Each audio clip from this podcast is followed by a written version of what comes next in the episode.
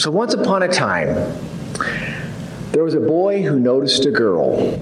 Every time he saw her, his heart started fluttering. Every time their eyes met, they just they just knew there was something special between them. Finally, he decided, I've got to ask this girl out. And so he goes and he talks to her, and, and what do you know? It's they, they hit it off. And so from this point on, they start spending all their moments together, hanging out, texting because of the how, the ease of that on the phone. They're texting or they're thinking about each other. At the appropriate appropriate time, the guy says he scrapes together as much money as he can. He goes out he buys the perfect ring. He gets on his knees and he proposes to her.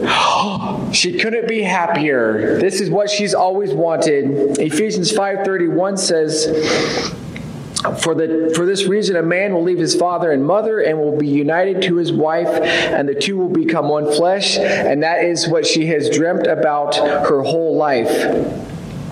The wedding day comes. It's a beautiful wedding. The music, the marching, the, even the little flower girl dropping all the flower petals, everything goes off without a hitch.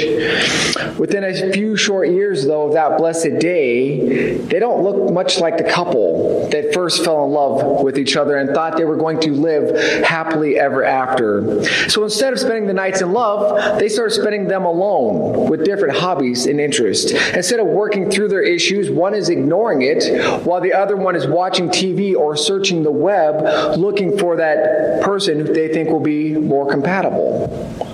What went wrong? What is the issue? Well, perhaps he realized realizes she's not quite as lovable as I once thought. Maybe she's come to realize that he's not as respectable as he once was. Is all lost? Perhaps. Uh, but really, this is likely an issue that's not just one side or the other. This is an issue that affects and is caused by both people. One has led to the other, and it might possibly be resolvable if they both tried. Now, this is not a true story, uh, though for many couples it is, where they, they, they get excited, they get married, and they think, I'm going to live happily ever after. And then after a short while, they start to wonder, where did my happily ever after go? So today we're going to be talking about happily ever after. And we're going to talk about how do I regain my, my happily ever after with my spouse, but also this is a picture of Christ and the church and how we can have happily ever after with Jesus forever. So, first of all, happily ever after with each other, and we are going to start with uh, just reading a couple words of scripture. This is exactly what it takes. Wives, submit to your husbands as to the Lord. Husbands, love your wives just as Christ loved the church and gave himself up for her. I need to pray. Father God, I just I thank you again for this word. I just really I pray for the clarity of thought, uh, for the calmness as I, I share these things, and I just pray that we would hear from you, that you would just speak through me calmly and plainly. And I pray this in Jesus' name, Amen. So, wives, girls, females, you are up first. It says in chapter 5, verse 22 to 24, it says, Wives, submit to your husbands as to the Lord. For the husband is the head of the wife, as Christ is the head of the church, his body, of which he is the Savior. Now, as the church submits to Christ, so also wives should submit to their husbands. So, yes, gals, you are up on the chopping block first. I didn't pick it this way. I, I don't know if it's late first, uh, ladies first, but this is what the way Paul has chosen to write this. And this passage involves uh, every woman. You can, those of you who are married, obviously you are in that wifely position. Those of you who are not married yet, this is something that is potentially coming down the road for you so that you will experience and you get to learn this is what is expected of you if you are going to go that route of being married. And if you are single and you are going to stay that way, you still have to pay attention because you just might be that mentor in somebody's life and you can explain to them this is what Scripture says. So, women, wherever whatever situation you're in please pay attention. And don't worry the guys are going to get their due also. Okay so paul says to the wives he says submit to your husbands. Submit means to place oneself in submission to, to, to put yourself under the authority of somebody else. Now, obviously, wives and women, this is a choice that you are asked to make. It's a command, actually, that you're supposed to do, but these are things that you're going to have to do for yourselves. Now, wives back then, uh, they, they had it pretty rough. Uh, the Jewish men had a very low opinion of Jewish women. The men would pray, and they would pray, Dear God, thank you that you did not make me a Gentile. Right? There was two. There was the Jews and the Gentiles. The Jews thought themselves special. Everybody else they didn't care about. So they said, Thank you that you didn't make me a Gentile. Thank you, God, that you didn't make me a slave. I think we all can appreciate that. But then they would say something really stupid. Thank you that you didn't make me a woman. That's what they thought about women. Uh, the Jewish man thought of woman as a piece of property. She had no rights and she had no control really over how her life would go. A husband could divorce his wife for just about any reason. You know, where she's cooking a meal and, oh, you know, I, the salt shaker lid fell off and I put too much salt in your food. You're out of here. I can't, I can't handle that much salt in my food. Go away. Uh, you know, uh, she's, she's talking to another guy in the synagogue. I'm jealous. That is not okay. Goodbye and she's she's divorced. Uh, if if you know she has a bad hair day, you know she she didn't put her makeup on quite right. She's not as attractive as she was when she first got married. He could divorce her, and he didn't have to go to court and to say, "Judge, here's my reasons for divorcing her." All he had to do was write it out. Here's your certificate. Goodbye, woman, and off she was supposed to go. What is she supposed to do? She can't work. She she can go talk to hopefully move in with her brother or her parents, but she's at the mercy of everybody because that's the way the Jewish men treated their women. Well, fast forward a couple thousand years. Women, aren't you thankful that it's not the same way today? Yeah. Okay, so women, you have your own jobs. You know, you have you make your own money. Uh, you can come and go as you like. You can talk to whoever you want, pretty much. But you're still called to have this submission to our to your husbands. And but a lot of women today live quite the opposite. They live an independent life. And a lot of men say it's okay it's, it's easier to let my wife lead. It's easier to let my wife do whatever she wants instead of following the biblical model of marriage that we see here, where man is considered the head of the household. Now, this is not, it's obviously not a dictator kind of position. A man was not given the authority to say, it's my way or the highway. But we see from the very beginning of Scripture that God has placed man in this position. If we go back to Genesis chapter 2, verse 16, it says, The Lord God commanded the man, whose name is Adam, You are free to eat from any tree in the garden. Guess where Eve was at this point? She's in the rib, right? She's not, she was not created yet. So God is talking specifically to Adam, saying, Adam, you named all the animals. You can eat any tree that you want except for the tree of the knowledge of good and evil. Next thing we find is that Eve has chosen to eat of this fruit. She was tricked by the snake. She gives some to Adam, who knows better, and he eats it anyway. And so now they're both feeling naked. They're both feeling shame. In Genesis chapter 3, verses 8 through 11. Then the man and his wife heard the sound of the Lord God as he was walking in the garden in the cool of the day, and they hid from the Lord God among the trees of the garden. But the Lord called to who? The man. He said, Adam, where are you? He answered, I, I heard you in the garden and I was afraid because I was naked and so I hid. Adam is the one who's getting talked to in this situation. God is looking to him as the head, as the one who's going to be responsible for the direction that his family goes.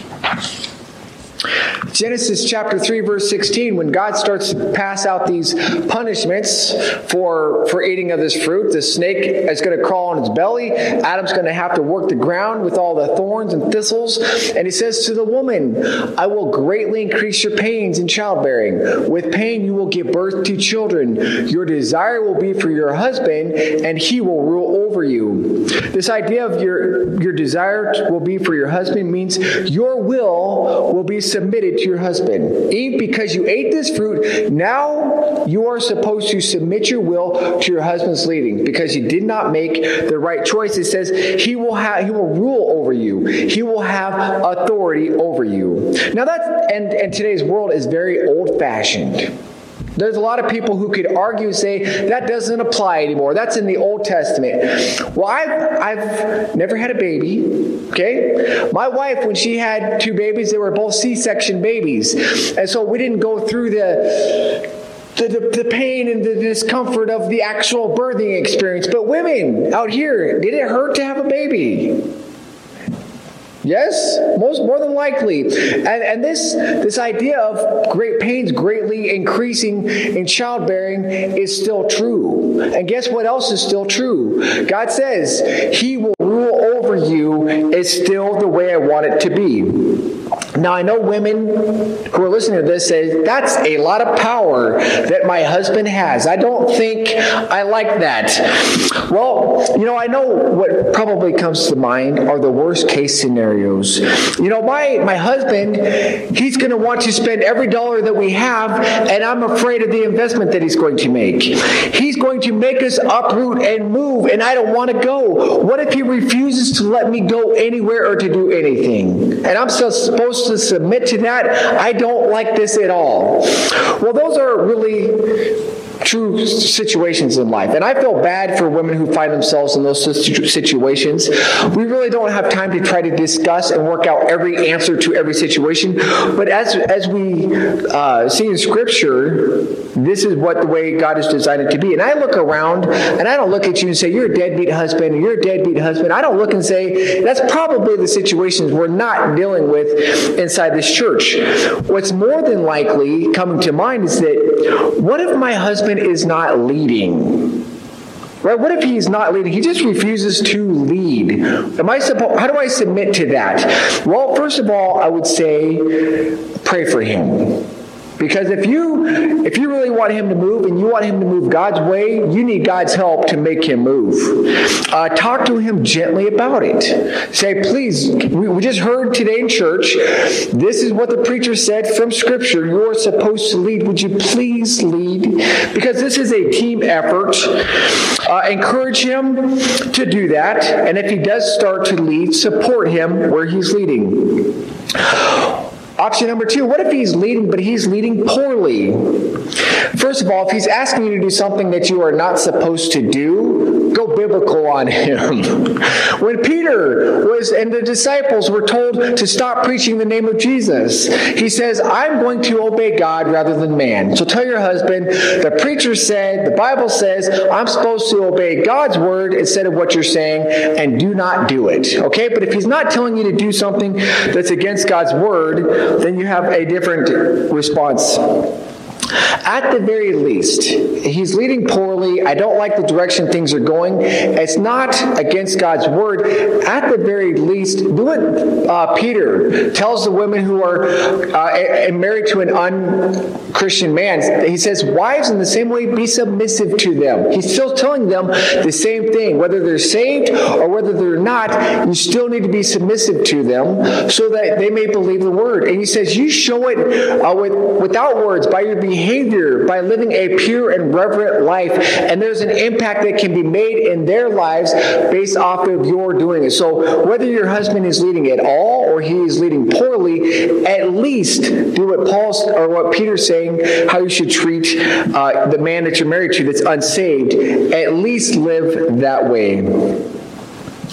You are, we are, you are called to submit to him. And it says here, out of reverence for Christ. And you, don't, you can say, I don't like my husband, I don't respect my husband, and that's your choice. But say, I'm going to submit to him because I love Jesus. I would tell Jesus, you know what? My husband is not this way, and I, I'm afraid of where it's going to go, but because I love you, Jesus, I'm going to follow what does your word say. Tell God that's the reason why. So, wives, what are you called to do? You are called to submit to the leading of your husband. I didn't make that up. Okay, I'm I I'm afraid to say that. You know, I, I thought like, can I hide behind can I hide behind the pulpit? I, I was texting with Todd this morning. I said nobody may like me by the time the message is done today. Okay, so um, I'm glad my wife has a job at least for a while teaching. We'll at least have some income. But this is these are difficult things that really are going to nail every one of us. Okay? So, wives, you are called to submit to the Lord, if even only out of reverence for Christ. Husbands, you are called to love your wives, just as Christ loved the church and gave himself for us. That means us guys who have this ring on, who have said our vows, who are married, we've got to love our wives. You guys who are sitting like, I don't think I, I don't know if this ever applies to me. It does. Because someday you might find that girl and you might spend every last dollar that you have dating her, wooing her, buying her that ring, think you're going to live happily ever after. That's going to probably happen. You guys are good looking guys. You're, you're good kids up there in the balcony. The same thing is probably going to happen. And if you are single and you're going to stay that way, you're going to have kids that you can talk to and say, look, guys, I know she's hot and I know you love her, but there's more to it than that. You are called to love your wife. So please, everybody, again, pay attention. You know, when uh, when Leslie and I were dating, uh, we, we got married. Not a very romantic proposal, but we got married. She said yes. I told you guys a couple weeks ago how nuts she was to do that, but she did. Well, we went to pre-marriage counseling, and we talked about all sorts of things. We talked about our finances. We talked about going to church. We went through this pre-marriage counseling book. But you know, in those kind of situations, you do not talk about everything. You're you, you want to, but there's just too many things out there to discuss. Well, one of the things we did not discuss was who is going to barbecue. Sounds simple, but when we first got married, it was one of those kind of unwritten rules that, hey, Josh, you're going to go out there and barbecue. Well, Josh never barbecued a day in his life. Josh did. I, I look back in my life and I say, you know, for for like 19, 20 years, I, I had my mother to cook for me. Then I had this period of time, this window of cooking where I don't know how I survived before I got married. This is how bad it was. I didn't even know how easy it was to make cookie dough. If it was, I'd probably have this great big belly that I couldn't have gotten rid of because I would have eaten so much of it. But I didn't even know how to make cookie dough. I don't know how I survived that period of time. So we get married and, and we're supposed to barbecue. And I remember one of the first things I was supposed to barbecue wasn't a hamburger, it was like these pork strips. Like that, that's like not even normal to start with, and I have no idea how am I going to tell this is done. And we survived, we ate it, and we're still living. Uh, but just, just the fact that I said I do does not mean I know how to do this stuff. Just because I, I said I do doesn't mean uh, I know how to barbecue or I know how to be a husband.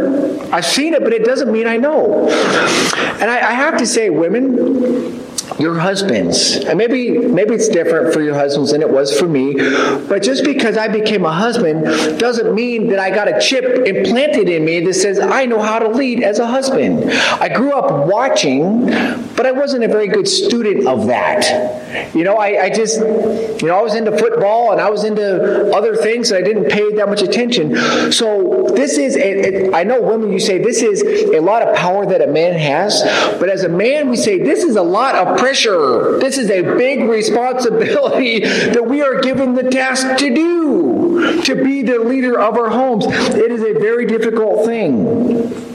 Husbands, you are called to love your wives. This is an agape love, which is to show our preference for, uh, to regard the welfare of.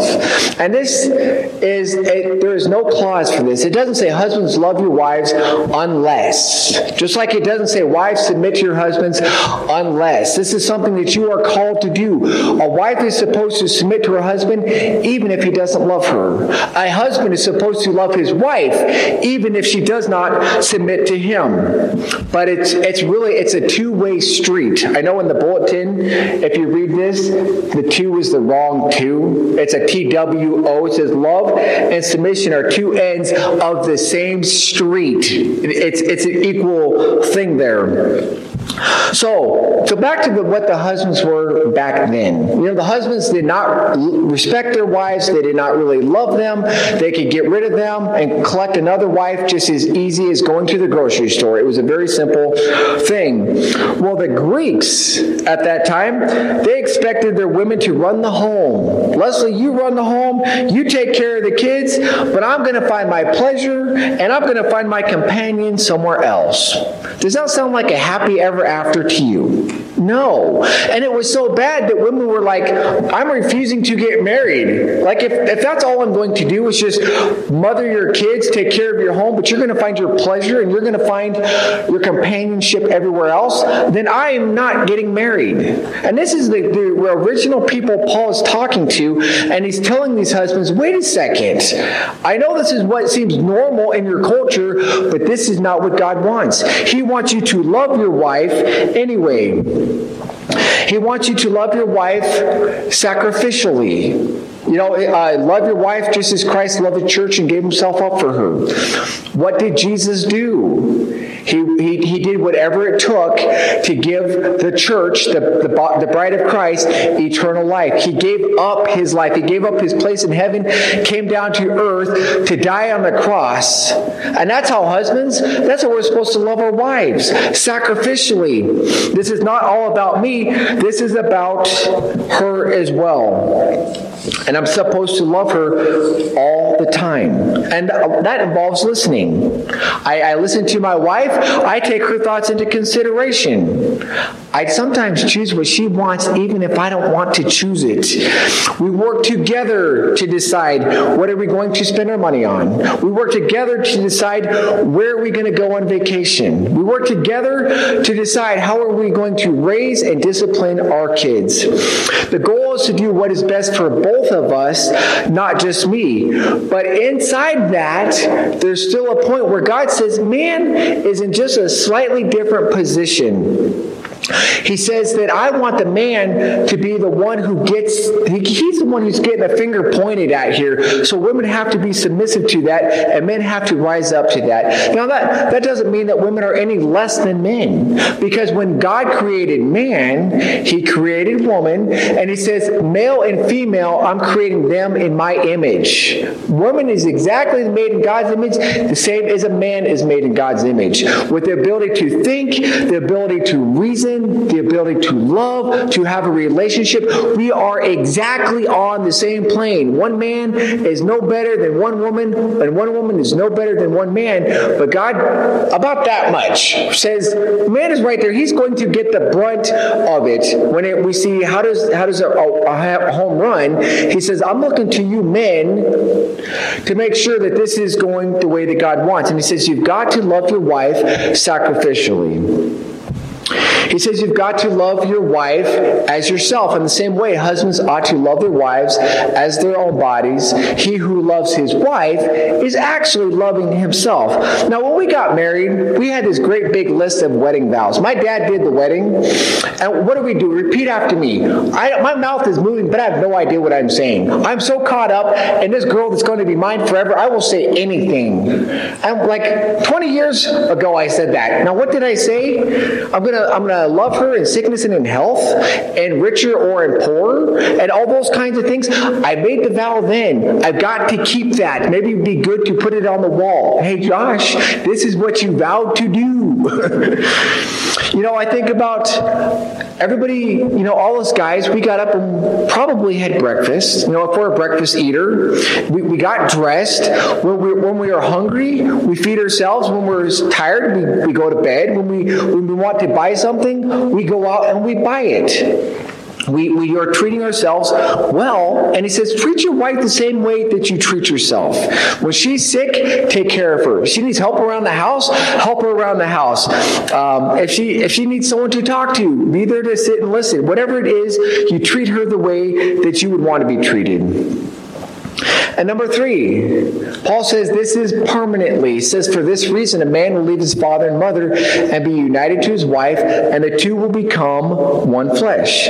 God says, really, there's one way for this to, to separate, to be done, and that's supposed to be just in death. And that happens. A couple, they get married. Uh, the saddest thing that I know is when people on their the wedding day or shortly after and they go do something crazy to celebrate like they, they go skydiving and only one of them comes home. Right? That's sad. That was avoidable but you know in life a husband does pass away or a wife does pass away. At that point feel free to go get married again because that is completely good in god's eyes but while you're in this relationship that you are in women guys please remember this love and submission are a two-way street it goes both ways I love my wife even if she doesn't submit to me. She submits to me even if I don't love her. But the, the way to get your happy ever after back is to follow this very simply put love and submission. It's hard to do, but this is what it will take to put your marriage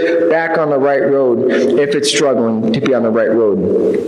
So I want, I personally want a happy ever after in my marriage. It hasn't always been happy. It hasn't always been good. I've, I remember talking to, I mentioned it before, I, and I've talked to, to Jennifer Tudor when she was here about, it was a struggle. When we got married, I have, I have no idea why she said yes. I, we had to work through so many things that we never discussed discussed, and it was it was a, a struggle. And she'll say the same thing. Like I felt like I made a mistake, and it was a lot of a lot a lot to get through.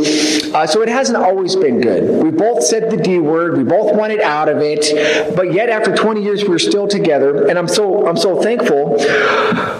So I know it's it's. Uh, it's i'm not up here saying like i've had a perfect marriage. I've had crummy moments and so has leslie but this is how to get it back on track is love and submission to each other each part doing its own work. So i want a happy marriage a happy ever after from this point too. But you know who else wants that? Jesus wants that. Uh, we, we read in uh, Ephesians 5 31 and 32, he says, For this reason, a man will leave his father and mother and be united to his wife, and the two will become one flesh.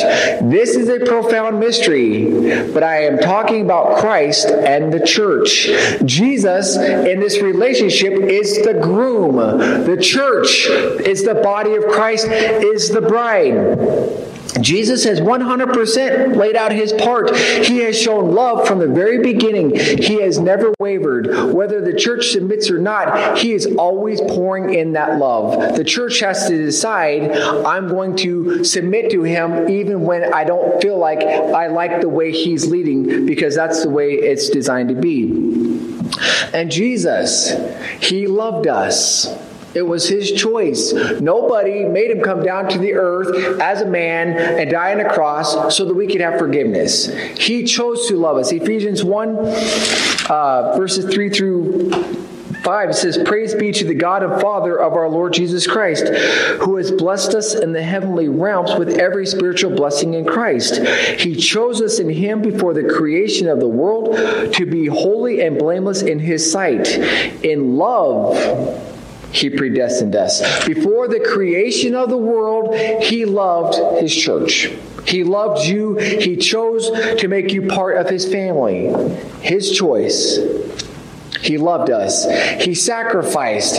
He gave his life. A couple weeks ago, we were talking about Easter uh, or Resurrection Day. Jesus up on that cross. He gave the best of what he had in order so that we could have salvation. He sacrificed everything that he had for us. And he sanctified his bride, which means to make holy, to remove, remove guilt, to prepare for the day of his return. But the point is, He, He, He did these things because He loved us. He demonstrate, demonstrated His love for us. The church is the body of Christ. From ages past until the day Jesus comes back, there's going to be people of every nation, every nationality. Those who speak Swahili, those who speak Portuguese, those who speak English, those who are black, those who have squinted eyes, those who have great big eyes, those who have no eyes, right? Every nation, color, tribe, tongue is going to be made part of the body of Christ. And as a husband says, Yoo-hoo! I'm leaving my parents and I'm cleaving to this girl of my dreams. This is how we should be when we leave the, and cleave to Christ. We should leave the world. We should leave the sins, the temptations, the desires, everything this world has to offer. We should leave that and cleave and hang on to Jesus for dear life. We should submit to Him, follow Him, and return that love that He has. So it's, it's a picture that the marriage relationship is a picture of Christ and the church. Husbands and wives, you want a happily ever after. One of you is, if you don't have that, one of you is going to have to decide, I'm going to start loving my wife first. I'm going to start submitting to my husband first in order to get this thing kick started. But if you do, it will rekindle, it will reunite. And this is there. It's in the Bible. It's true. I can tell you from experience, this is what it takes to get things like it was on the wedding day, where you are excited to be married to the person that you are. But this is also a bigger picture of what Christ and the church is supposed to be. You want a happily ever after in your marriage? Christ wants a, a happily ever after with you for all eternity. In order to have that, though, you've got to join that relationship. You've got to be able to confess your sins and tell Jesus Jesus. Yes, I've done these wrong things. We talked about in Sunday school. We can say, well, I didn't lie, kill, cheat, or steal, but we can say it's trespassing. Um, it's, it's going against what God's word says. There's, there's just a plethora of ways to point out that, yes, you are a sinner. Jesus died on the cross for your sins so that you can have eternal life. And if you ask Him to forgive you, He will. And you can have salvation, and you can have that happily ever after for all eternity. But you're, you're going to have have to do your part and you're going to have to have that conversation with Jesus. It's very simple. There's no magic words. You, you, you, talk to Him, you explain to Him your need for Him, and you're trusting Him, He will give you eternal life. So I just want to encourage you if you don't know Jesus, make it right now. Have that happily ever after with Jesus. If you say, I don't really have that happily ever after in my home right now, do your part to make that happily ever after possible. Let's pray. Father God in heaven, I thank you for, first of all, for my wife. I thank you, God, that she has, we've been able to, to stick it out and have much more good in our lives for the past 20 years than bad. And I thank you, God, for the truth we see in Scripture that we needed to love and to submit to each other. God, I pray for marriages in this room. Uh, I pray for marriages that, of people who might listen to this online that, that might be struggling, that have wondered where that happily ever went, that they would see this the truth in Scripture. But God, we know ultimately this is a picture of you and the church. I pray that, God, we would be the people who would leave the sins and the temptations of this world and, and decide to love you and follow you and join that relationship with you so that we could have a happily ever after with you for all eternity. Thank you, God, for your grace. Thank you, God, for your salvation and for your forgiveness. And I, I thank you for all this in Jesus' name. Amen.